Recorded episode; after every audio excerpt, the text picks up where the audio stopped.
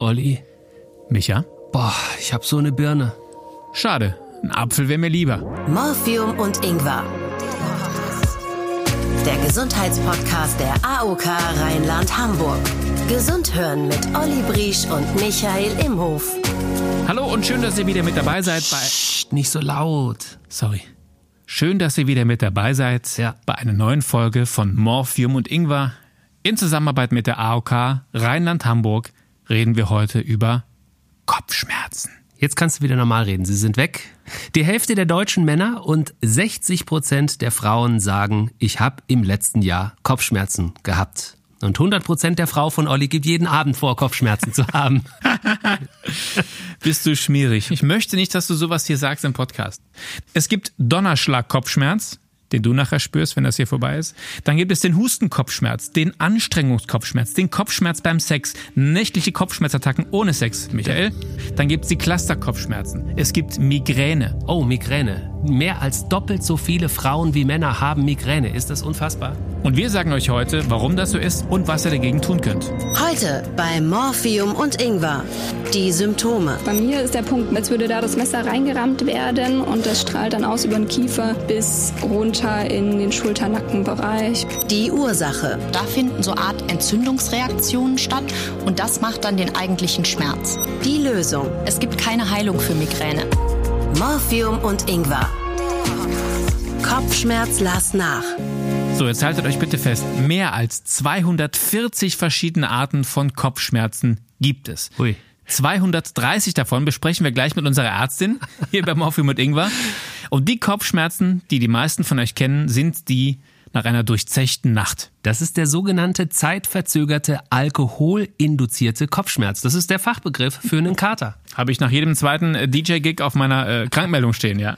Und ein Viertel aller Studenten hatte in der letzten Woche, das ist kein Scherz, einen Kater. Das gibt eine Studie, die das belegt. Oder eine Katze. Man muss halt aufpassen wegen Gender-Debatte und so. Absolut. Bevor du dir einen Wolf redest, reden wir lieber mit Sabrina. Morphium und Ingwer. Diagnose?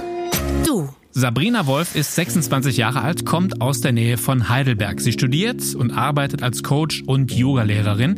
Sie zählt zu etwa 9 Millionen Deutschen, die unter chronischen Kopfschmerzen oder Migräne leiden. Und sie bloggt und erzählt in ihrem Podcast über ihr Leben mit Migräne. Und das macht sie jetzt auch bei Morphium und Ingwer. Hallo Sabrina.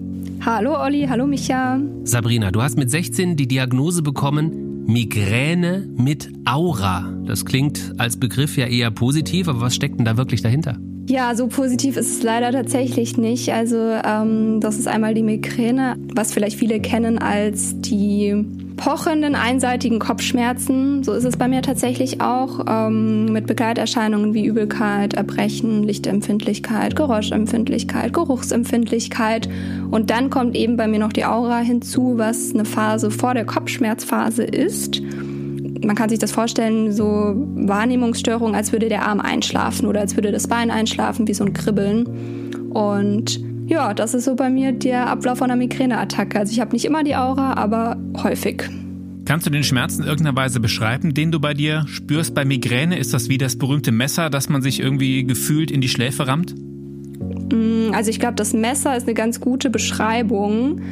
Bei mir ist der Punkt meistens direkt über der Augenbraue, entweder links oder rechts. Und als würde da das Messer reingerammt werden und das strahlt dann aus über den Kiefer bis runter in den Schulternackenbereich und das schmerzt dann auch meistens. Und wenn die Attacke dann vorbei ist oder eine Tablette wirkt, dann ist auch alle Begleiterscheinungen und diese Ausstrahlung ist dann auch weg. Was für Tabletten nimmst du da? Ähm, ich habe spezielle Migränetabletten und ich habe das große Glück, dass sie bei mir zu 90 Prozent der Attacken helfen. Allerdings ähm, ist die Tablettenmenge, die man im Monat nehmen kann, leider ein bisschen begrenzt und daher äh, kann ich nur zehn Tabletten im Monat nehmen. Also das ist so das Maximum, was man generell an Schmerzmitteln nehmen sollte im Monat, weil sonst ähm, die Gefahr besteht, dass Medikamentenübergebrauchskopfschmerz entsteht. Und ähm, dementsprechend muss ich da immer ein bisschen haushalten. Aber wenn ich eine Tablette nehmen kann, dann hilft die recht gut. Moment, aber wenn du sagst nur 10, das heißt, du hast an mehr als 10 Tagen im Monat Migräneattacken. Genau. Also momentan schon. Das war nicht immer so, aber ähm, inzwischen hat sich das leider so entwickelt. Wahnsinn. Aber wie machst du das dann? Am 10. habe ich Prüfung, da muss eine Tablette sein. Am 15. ist eine Geburtstagsparty. Äh, ein paar Tage später kriege ich Besuch. Also planst du dein Leben im Prinzip nach Tabletteneinsatz? Hm, das kommt ganz gut hin. also mache ich tatsächlich so, ja. Natürlich versuche ich auch vorbeugend viel zu tun. Aber so mit den, mit den Tabletten haushalte ich schon. Also das ist tatsächlich so, dass ich dann weiß, okay, da und da steht irgendwie was Wichtiges an, da brauche ich auf jeden Fall ähm, noch eine Tablette. Und natürlich kann es dann sein, dass da nichts passiert. Aber dass ich es zumindest im Hinterkopf habe. Wenn du so eine Migräneattacke hast, wie lange hält die an? Ist das dann zum Beispiel morgens und mittags ist es vorbei? Nachmittags kannst du dann wieder relativ normal was machen? Das ist immer sehr unterschiedlich. Also bei mir fangen die Attacken meistens direkt morgens an oder ich wache schon mit der Attacke auf. Das ist natürlich ähm, dann ein bisschen ungünstig. Man muss dann immer so ein bisschen den Verlauf beobachten. Also ich weiß meistens morgens schon, ähm, es könnte sich so entwickeln, dass es irgendwie geht. Oder ich muss eine Tablette nehmen oder ich muss mich wirklich einfach direkt hinlegen oder gleich liegen bleiben und äh, mir ein Kühlpack auf den Kopf packen und ähm, schlafen. Hast du in den letzten zehn Jahren eigentlich herausfinden können für dich, was eine Migräneattacke auslöst oder welche Umstände sie, ich sag mal, befördern? Also keine Ahnung, Wetterumschwung oder Stress?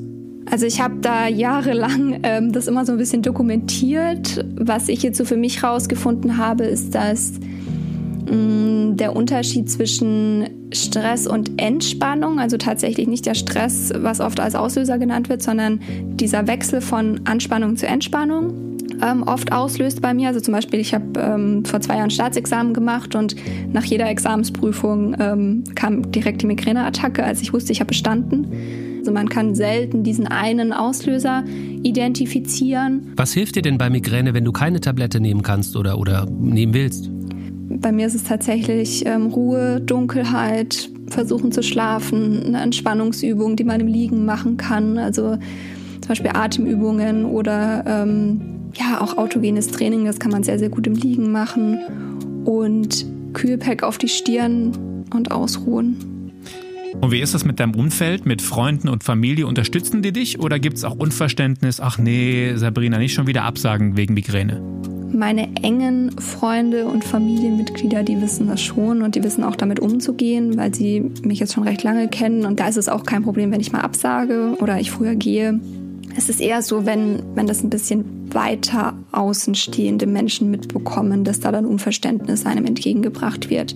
Wir erfahren heute ja alles über Kopfschmerzen bis hin zur Migräne, damit alle diese Krankheit verstehen. Was ist denn für dich der größte Aufreger? Also bei welcher Äußerung zu deiner Krankheit hängst du sofort unter der Decke?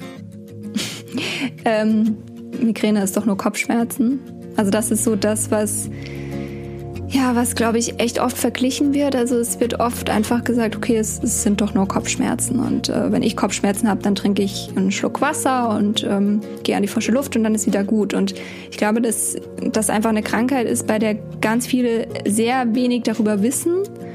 Und deswegen ist es da wichtig aufzuklären und zu sagen, hey, das ist viel, viel mehr als äh, Kopfschmerzen. Migräne ist eine komplexe Erkrankung. Und ähm, ja, da hilft der Ratschlag vielleicht nicht unbedingt. Genau das machen wir heute. Wir klären auf, damit niemand mehr sagt, oh, es sind doch nur Kopfschmerzen. Sabrina, vielen, vielen Dank fürs Erzählen und äh, wir wünschen dir alles Gute.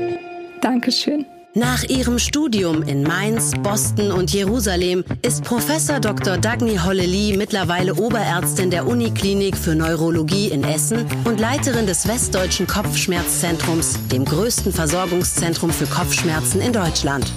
Allein dieser Satz hat mir mehrere Minuten Kopfzerbrechen bereitet. Frau Dr. Hollely spielt Feldhockey, liegt gerne in der Badewanne, ist harmoniebedürftig und hasst es, wenn sie trotz ihres minutiös ausgetüftelten Zeitplans morgens zu spät kommt, weil sie in einen Stau fährt oder die Bahn nicht kommt. Heute ist sie pünktlich und ihr badet in ihrem Wissen. Professor Dr. Dagny Hollely. Frau Dr. Hollely, schön, dass Sie da sind. Hallo, ich freue mich hier zu sein. Wir haben uns ja vorgenommen, von den 240, über 240 Arten von Kopfschmerz 230 mit Ihnen durchzusprechen. Wir hoffen, dass die Zeit reicht. Warum gibt es eigentlich so viele unterschiedliche Arten Kopfschmerz? Ich dachte, Kopfschmerzen sind Kopfschmerzen. Ich glaube, weil Neurologen an sich schon zwanghaft sind und Kopfschmerzspezialisten extrem zwanghaft sind. Und die haben sich irgendwann eine riesenhafte Klassifikation ausgedacht. Also es gibt da sogar Kopfschmerz von Astronauten. Man muss aber sagen, für die Praxis spielen natürlich die meisten dieser Kopfschmerzen keine Rolle. Im Prinzip sind Kopfschmerzen im Kern alle gleich. Nein, die sind überhaupt nicht gleich. Es ist erstmal wichtig zu unterscheiden, ist es überhaupt ein primärer Kopfschmerz? Das heißt, ist überhaupt der Kopfschmerz die Erkrankung oder gibt es eine andere Ursache, also wie ein Hirntumor oder sowas? Das ist ja für den Patienten erstmal das Wichtige. Und dann ist der nächste Schritt zu schauen, zu welchem dieser Klassifikationskopfschmerzen passt, weil es eben nicht alles das Gleiche ist, sondern unterschiedliche Therapien für die einzelnen Kopfschmerzarten gibt. Welcher Kopfschmerz kommt am häufigsten vor? Mit welchem haben Sie am häufigsten zu tun? Am häufigsten ist sicher der Kopfschmerz vom Spannungstyp, aber damit geht man nicht zum Arzt.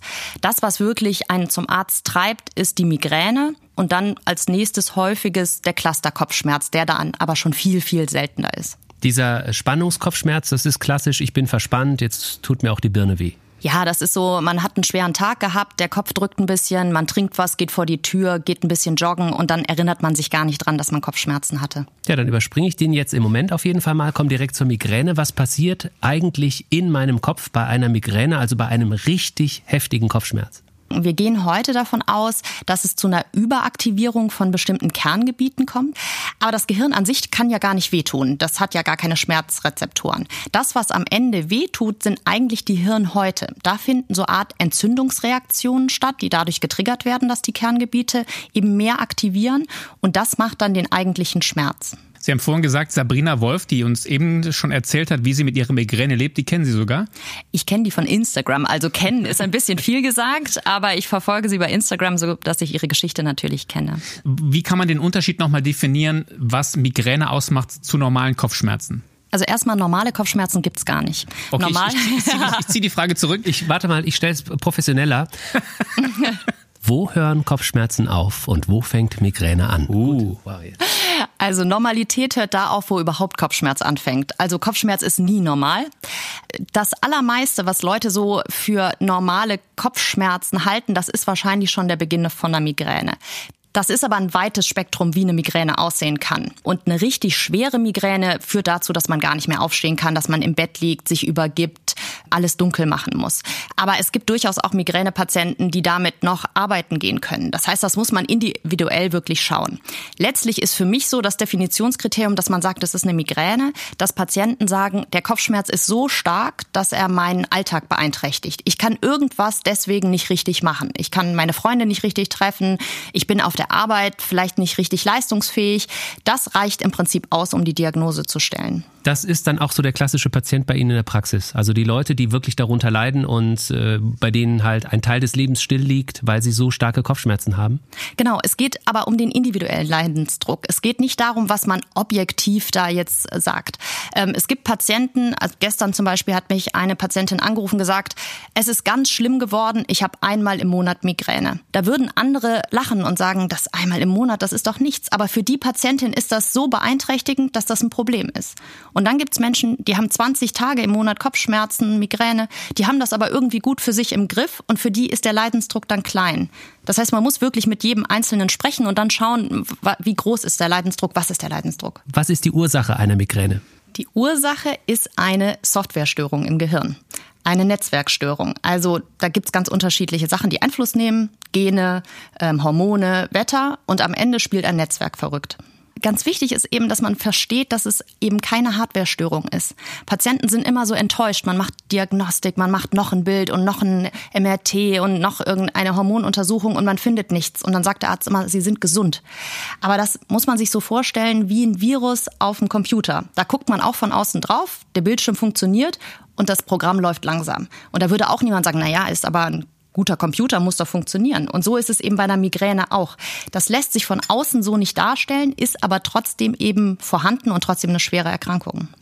Wetterumschwung. Wie kann ein Wetterumschwung dafür sorgen, dass ich Kopfschmerzen habe? Ja, das ist eine schwierige Frage. Ich kann Ihnen nur sagen, dass es so ist. Es ist sehr schwierig, das in Studien zu objektivieren, weil es so zu sein scheint, dass jeder individuell reagiert. Aber es gibt durchaus Patienten, die sagen, immer wenn es vom Hochdruck zum Tiefdruck wechselt oder vom Tiefdruck zum Hochdruck oder es plötzlich warm wird oder was auch immer, sie ihre Migräne bekommen. Das Problem im Wetter ist immer, ich sage immer, es hat keinen Sinn, sich mit Triggern zu beschäftigen, die man nicht ändern kann. Also wenn man jetzt nicht die Möglichkeit hat, nach Südfrankreich zu ziehen, sondern sich eben hier ähm, aufhalten muss, dann hat es keinen Sinn, das Wetter zu studieren, weil dann ist es so ein bisschen eine self-fulfilling prophecy, dass man Wetterbericht guckt und denkt, na morgen habe ich Migräne, dann hat man auch Migräne. Sabrina meinte auch vorhin, Stress gehört zu ihrer Top 3 der auslösenden Momente und der Moment, wenn sie von einer Anspannung in die Entspannung geht. Ist das nicht komisch? Nee, das ist der absolute Klassiker. Es ist sogar ganz häufig so, dass nicht die Hochphase des Stresses das Problem ist, sondern der Abfall. Und das merkt man daran, dass viele äh, Menschen am Wochenende Migräne bekommen, weil dann plötzlich der Stress abfällt und dann die klassische Wochenendmigräne kommt oder im Urlaub, wenn man sich plötzlich entspannt. Das Problem ist immer, wenn man den Rhythmus ändert, also wenn man plötzlich ausschläft am Wochenende. Ich hatte eine Sprechstundenhilfe, immer pünktlich Samstagmorgen Migräne. Und seitdem die nicht mehr bis um 11 Uhr ausschläft, sondern morgens um 8 schon aufsteht, hat sie diese Wochenendmigräne nicht. Das heißt nicht mehr entspannen, sondern einfach auch im Urlaub früh aufstehen.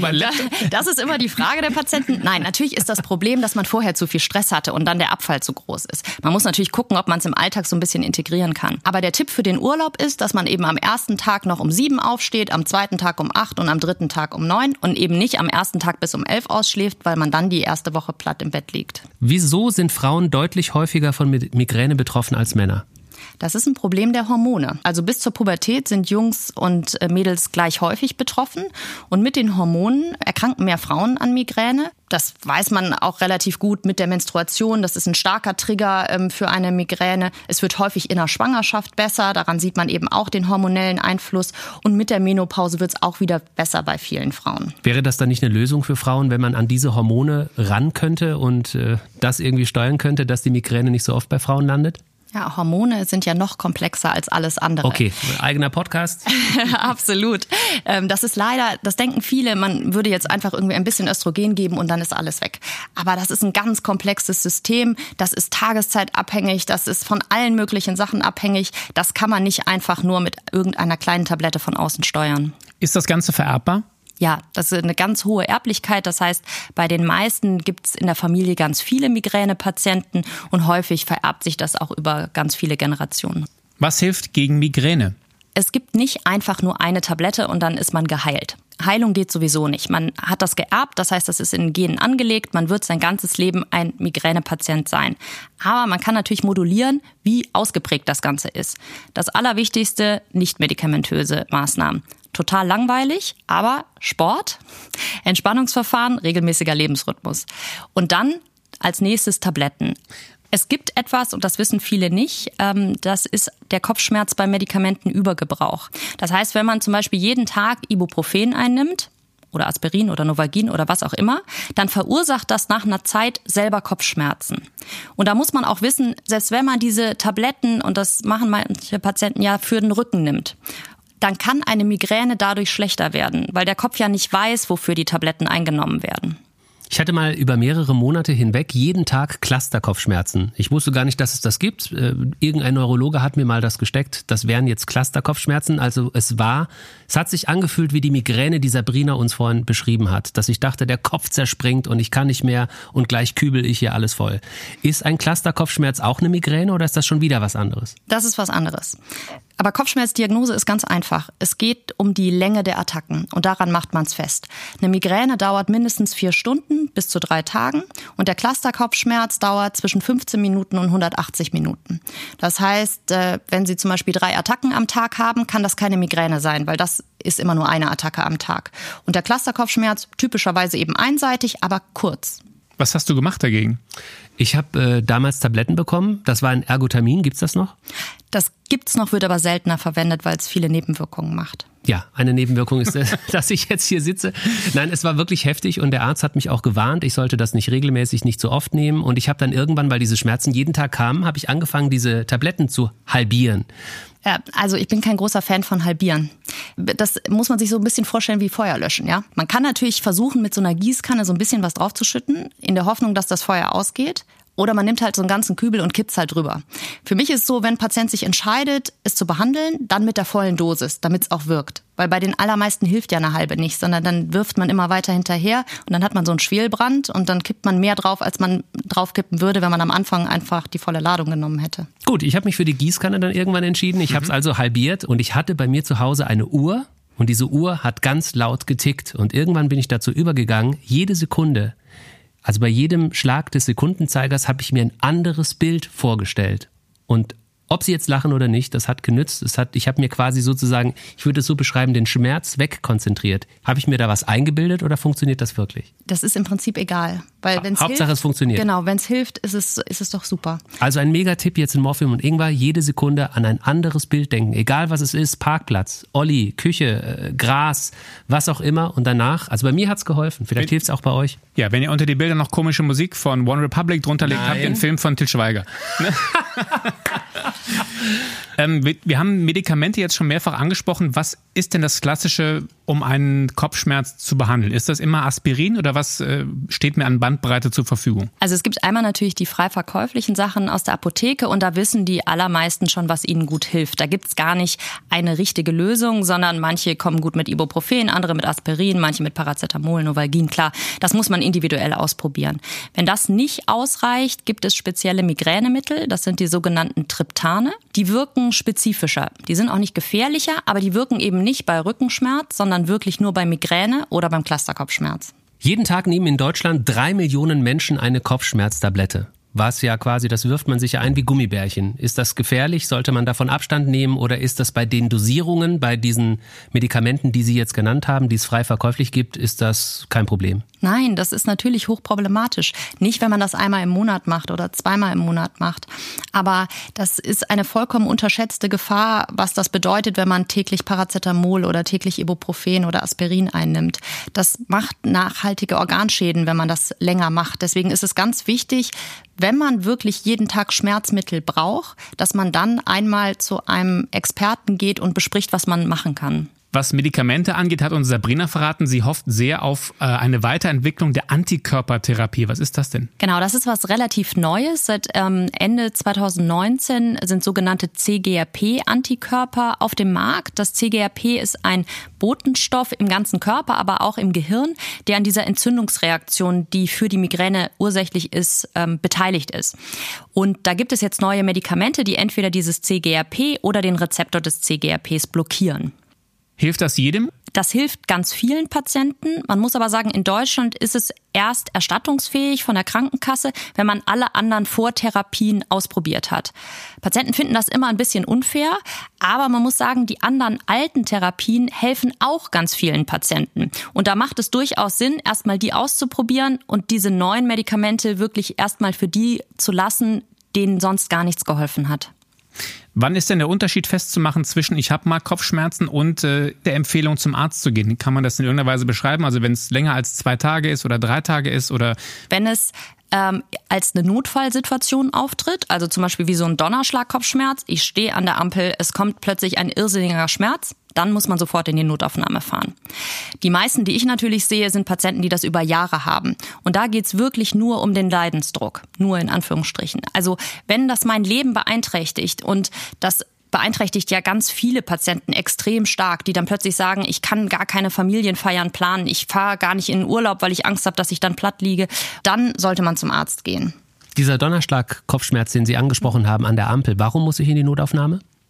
Weil das ein symptomatischer Kopfschmerz sein kann. Also ähm, eine Aneurysmablutung, das ist so eine Aussackung eines Blutgefäßes im Kopf, ähm, kann sich ankündigen durch so einen Donnerschlag-Kopfschmerz. Ähm, und dann kann man was machen, wenn man frühzeitig im Krankenhaus ist.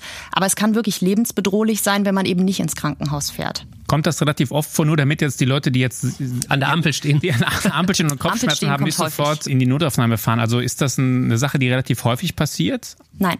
Also man muss wirklich sagen, normale Kopfschmerzen, wo eben nichts Schlimmes dahinter steckt, beginnen immer langsam. Also selbst ein Clusterkopfschmerz baut sich eben auf, vielleicht innerhalb von Minuten, aber ähm, eine normale Migräne, die hat eben so eine Anlaufphase. Und dieser Donnerschlagskopfschmerz, der kommt wirklich von einer Sekunde auf die andere und dann ist es immer eine Notfallsituation. Dann sollte man immer ins Krankenhaus gehen, weil sich wirklich was Schlimmeres dahinter verstecken kann. Zu den Medikamenten, die ja zu oft eingeworfen werden, äh, gibt es vielleicht eine Alternative dazu, dass Sie sagen, warten Sie halt mal eine Stunde, der Kopfschmerz ist dann auch wieder weg oder soll ich viel trinken oder was soll ich machen? Wenn jemand sagt, er muss was einnehmen gegen die Schmerzen, dann ist es schon kein normaler Kopfschmerz, was auch immer normal ist. Weil man für einen, sagen wir mal, Spannungskopfschmerz gar keine Tablette braucht. Da kann man auch einfach ähm, was trinken oder mal einen ähm, kalten Lappen auf den Kopf legen oder Pfefferminzöl an die Schläfen geben. Für die Migräne ist der Tipp, warte mal, sogar falsch. Weil je später man die Akutmedikamente einnimmt, desto schlechter wirken die. Ist Spannungskopfschmerz ein Kopfschmerz, der entsteht, weil ich verspannt bin oder wo kommt der Begriff her? Ja, das weiß man auch nicht so genau. Wahrscheinlich spielt eine Verspannung der Muskulatur eine erhebliche Rolle.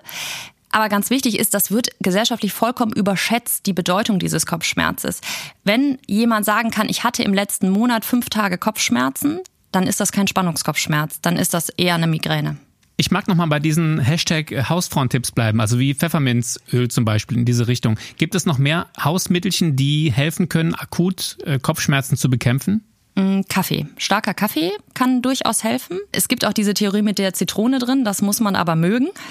Wozu es auch ein bisschen Daten gibt, ist ähm, Ingwer. Das wirkt im Prinzip ähnlich wie ein Triptan, ähm, kann sogar in der Schwangerschaft eingesetzt werden und hilft gegen Übelkeit und den Schmerz. Muss also, man aber auch mögen. Also hochdosiert dann? Einfach ein Tee. Einfach zum Angeben, was passiert dann im Körper, wenn ich zum Beispiel Kaffee, Koffein ist es wahrscheinlich, äh, zu mir führe oder, oder Ingwer nehme. Hat das was mit der Durchblutung zu tun oder womit hat es zu tun? Das wirkt über die Schmerzrezeptoren und hemmt dann diese Entzündungsreaktionen, die im Kopf stattfinden und auf dem Wege dann auch ähm, den Schmerz. Ich dachte immer, wenn ich so Kopfschmerzen habe, dass das vielleicht auch was mit der Durchblutung zu tun hat, dass irgendwie äh, zu wenig Sauerstoff in mein Hirn kommt oder irgendwas. Ja, früher dachte man das immer, dass das irgendwie damals, was... Damals, damals, Michael, damals, ja. damals, ja. als wir jung waren. Da lebte ja. ich noch auf dem Land, hatte eine Lederhose an. Ja. Da ähm, ging man sehr davon aus, dass die Durchblutung eine große Rolle spielt. Mhm. Heutzutage denkt man eher, dass das so ein Epiphänomen ist. Das heißt, dass die Gefäße durchaus mitreagieren, aber dass das nicht die Hauptursache der Schmerzen ist. Äh, eine Frage, die ich besser stelle, bevor Olli sie stellt. Wie wichtig ist Ernährung, um erst gar keine Kopfschmerzen zu bekommen? Ähm, ich sage den Patienten immer, wenn sie mich persönlich fragen, dann gibt es so ein bisschen Hinweise, dass kohlenhydratarme Ernährung sich positiv auswirken kann. Aber das muss man für sich selber ausprobieren. Wenn es einen stresst, dann lieber nicht. Es gibt so ein paar Sachen, die eine Rolle spielen. Ähm, das ist Rotwein, muss man ausprobieren. Es kann triggern oder eben nicht. Bestimmte Käsesorten können triggern. Was keine Rolle spielt und was alle immer denken, ist Schokolade. Es gibt bei der Migräne so etwas, das nennt sich Vorläuferphase vor der Migräne. Und da bekommt man Heißhunger auf äh, Schokolade. Und egal, ob man die dann isst oder nicht, die Migräne kommt. Wie wichtig ist Sport? Oh, äh, sorry, es wäre ja dein Thema. Sport ist dein Thema. Olli, vielleicht stellst du die Frage. Ich als Profiruderer und Dauerläufer, wie wichtig ist Sport? Kann Sport helfen? Ja, ist super wichtig. Also als Prophylaxe sicher eine der großen Säulen, die wirklich wirksam sind. Ähm, wir empfehlen Ausdauersport, egal was. Hauptsache man macht's. Ich habe aber auch schon mal gehört, dass Sport eine Migräne erst auslösen kann. Ja, das stimmt auch. Wenn man schon kurz vor einer Migräne ist und dann Sport macht, dann wird die häufig schlimmer. Und es gibt Patienten, die auch durch Sport Migräne triggern können. Aber da ist der Trick, ein bisschen langsamer anfangen. Alkohol weitet die Gefäße. Ist Alkohol eine Lösung? Alkohol ist natürlich immer eine Lösung. Nein, natürlich nicht. Also die allermeisten Patienten mit Migräne vermeiden eher Alkohol zu trinken, weil es häufig das verschlechtern kann. Dann kommen wir zum Morgen nach dem Alkohol, zum klassischen Kater. Katze, wie man 2020 sagt. Richtig, alles durchgendern. Ja, Wasser trinken, sicherlich Ibuprofen und ein bisschen Pause machen. CBD-Öl, also Öl, das aus Cannabis hergestellt wurde. Habe ich jetzt schon mehrfach gehört, dass das in irgendeiner Weise helfen soll. Ich habe aber auch gelesen, dass man davor abrät. Sie verdreht auch schon die Augen. Ich glaube, du musst nicht fragen. Das ist ein ganz wichtiges Thema, weil Patienten das ganz häufig ansprechen. Ich halte es für einen Hype. Das Problem bei Kopfschmerzen ist, äh, mein alter Chef hat immer gesagt, alles hilft. Kurz. Also Sackhülfen hilft, CBD-Öl hilft und grüne Hemden helfen, aber eben nie längerfristig. Ich habe nichts dagegen, wenn Patienten das ausprobieren wollen, wenn es nicht zu teuer ist und sie sich mit Sachen nicht schaden, dann kann man das durchaus ausprobieren, aber es gibt überhaupt keine Daten, dass es hilft. Wichtiger Faktor ist auch noch die Psyche. Da haben wir Sabrina vorhin schon gehört, die gesagt hat, ja, ihre engsten Freunde und die Familie, die wissen von ihrer starken Migräne. Aber was sagen Sie denn Ihren Patienten, wenn Sie sagen, ich krieg wieder eine Attacke, ich weiß überhaupt nicht, was ich den anderen Leuten, wie ich das denen klar machen soll, dass es mir gerade schlecht geht? Also ich finde es nicht schlecht, damit offen umzugehen, dass man es einfach auch erklärt, was man hat. Ich sage Patienten auch offen, dass ich selber Migräne habe, deswegen weiß ich auch, äh, wie das ist. Aber letztlich ist es ja fast egal, was die anderen jetzt erstmal denken, sondern das große Problem ist ja, was man selber denkt und dass man selber ein schlechtes Gewissen hat. Und ich denke, daran kann man schon arbeiten, dass man sich das zugesteht, dass man eben eine Pause braucht, dass man eben mal nicht richtig einsatzfähig ist und dass man vor allem keine Ängste entwickelt. Ganz viele Patienten haben Angst in der Zeit, wo die gar keine Migräne haben, immer schon vor der nächsten Attacke. Und daran muss man arbeiten. Welche Rolle spielt denn die Psyche für das Entstehen von Kopfschmerzen? Ja, das ist immer so die Frage. Früher dachte man ja, das sei eine rein psychosomatische Erkrankung. Gibt ja dieses Erich Kästner Buch irgendwie Migräne sind Kopfschmerzen, wenn man gar keine hat. Meiner Meinung nach ist es so, die Psyche spielt für alles eine Rolle. Jede Hautwunde heilt schlechter, wenn es einem schlecht geht. Man kriegt leichter eine Grippe eben nach der Klausur und nicht vor der Klausur. Und so ist es für die Migräne auch. Wenn man Stress hat, wenn es einem nicht gut geht, dann ist man eben anfälliger. Das ist die Sollbruchstelle, die man eben hat. Und dann kommen leichter Kopfschmerzen. Aber es ist eben keine psychosomatische Erkrankung, sondern das ist eben ein Teil, ein Player im System. Immer mehr Kinder leiden auch unter Kopfschmerzen. 90 Prozent der bis Zwölfjährigen hatten schon mal in ihrem Leben Kopfschmerzen. Ist das ein Trend, den Sie auch beobachten? Ja, also ich habe eine ganz große Kindersprechstunde. Ich sehe ab vier Jahre. Und wo ich das große Problem sehe, ist, dass Kopfschmerzen bei Kindern überhaupt nicht ernst genommen werden. Also ich habe es ganz häufig erlebt, zwölfjährige Mädchen, die sich erbrechen und denen es richtig schlecht geht und denen dann gesagt wird, nee, lieber keine Tabletten, lieber keine Therapie, sondern spiel doch mal Memory, wenn das dann ist und lenk dich mal ein bisschen ab. Und das finde ich ganz schrecklich. Ich bin jetzt kein Fan von Medikation bei kleinen Kindern, aber ich bin noch weniger Fan davon, dass die Schmerzen haben. Aber bevor jetzt alle Eltern zum Arzt rennen, da vielleicht auch noch mal so ein Indikator, kann man da irgendwas sagen, jetzt guckst du vielleicht besser mal nach oder einfach beim nächsten Kinderarztbesuch mal ansprechen, wie mache ich das? Bei mir kommen die Kinder eben, wenn zum Beispiel große Ausfallzeiten in der Schule kommen, dass man einfach nicht mehr regelmäßig dahin gehen kann. Im Prinzip gar kein Freizeitleben mehr stattfindet, weil ständig Kopfschmerzen auftreten. Also für mich ist immer der Indikator, wenn die Eltern sich anfangen, Sorgen zu machen, dann sollte man mal mit dem Kinderarzt reden und wenn man da nicht weiterkommt, dann mit dem Spezialisten. Können Kopfschmerzen auch ein Indiz dafür sein, dass vielleicht was ganz anderes im Körper nicht in Ordnung ist? Absolut. Also Kopfschmerz kann auch einfach ein Symptom von natürlich was ganz anderem sein, also ein sogenannter sekundärer Kopfschmerz. Gibt es da Beispiele? Also im schlimmsten Fall natürlich irgendwie ein Hirntumor, aber es gibt auch endokrinologische, also hormonelle Erkrankungen, die Kopfschmerzen machen können. Ein ganz hoher Blutdruck kann Kopfschmerzen machen. Nicht dieser normale Blutdruck, den alle immer mal haben, der mal ein bisschen hochgeht, der macht normalerweise keine Kopfschmerzen. Ähm, dann gibt's auch Kopfschmerzen, wenn der Blutdruck ganz weit runter geht. Also es gibt schon auch andere Erkrankungen, die Kopfschmerz machen können. Was machen Sie als Kopfschmerzexpertin, wenn Sie Kopfschmerzen haben? Ich sollte ja frühzeitig eine Tablette einnehmen, mache ich dann nicht, weil ich dann wie alle Patienten immer denke, vielleicht geht's noch weg Aha. und dann ärgere ich mich. Aha. Und dann? Und dann nehme ich eine Tablette und versuche mich ein bisschen hinzulegen, wenn es geht. Wie oft haben Sie Migräneattacken? Nicht so häufig, muss man sagen. Ähm, ich habe vielleicht so eine pro Monat. Und wie gehen Sie inhaltlich damit um? Ich hab's halt und yo, so what, kommt halt ab und zu? Naja, also ich habe ähm, ganz häufig zum Beispiel so eine visuelle Aura dabei. Das heißt, es flimmert so ein bisschen vor den Augen. Und ähm, dann denke ich ganz häufig dran, dass ganz viele Bilder von Van Gogh aus dieser Aura heraus entstanden sind. Und dann fühle ich mich ein bisschen privilegiert, dass ich das auch sehen darf. Und dann denke ich meistens, dass andere wirklich schlimmere Sachen haben und meint ja wahrscheinlich, selbst wenn es in dem Moment sehr schlimm ist, nach zwölf Stunden wieder weg ist. Ja, Micha dreht schon durch. Er sagt gleich, Van Gogh, ich liebe seine Musik. Ähm, das heißt, er war ein Migränepatient? Ja, man geht davon aus, dass diese Kornbilder, ähm, also diese Strukturen, die mit diesen Kreisen, eine Verarbeitung seiner Aurasymptomatik sind. Hätte ich das gewusst, hätte ich Beethoven zur Tinnitus-Folge eingeladen. Mensch, Olli, jetzt haben wir uns so einen Kopf gemacht um die Kopfschmerzfolge. Es war völlig unnötig. Du kriegst erstmal deinen Donnerschlag gleich noch für den Spruch am Anfang. Frau Professor Dr. Dagny Hollely, vielen Dank für den Besuch bei Morphium mit Ingwer. Dankeschön. Das war Morphium und Ingwer. Ein ganz schön gesunder Podcast. Moderiert und produziert von Olli Briesch und Michael Imhof in Zusammenarbeit mit der AOK Rheinland-Hamburg, die Gesundheitskasse. Du hast noch Fragen zum Thema Gesundheit? Klick auf vigo.de slash morphium-ingwer. Dort findest du auch Infos von den Gesundheitsexperten der AOK. Olli und Micha freuen sich mega über positive Bewertungen, viele Sterne oder Kommentare. Das pusht ihr Ego. Also tu ihnen den Gefallen.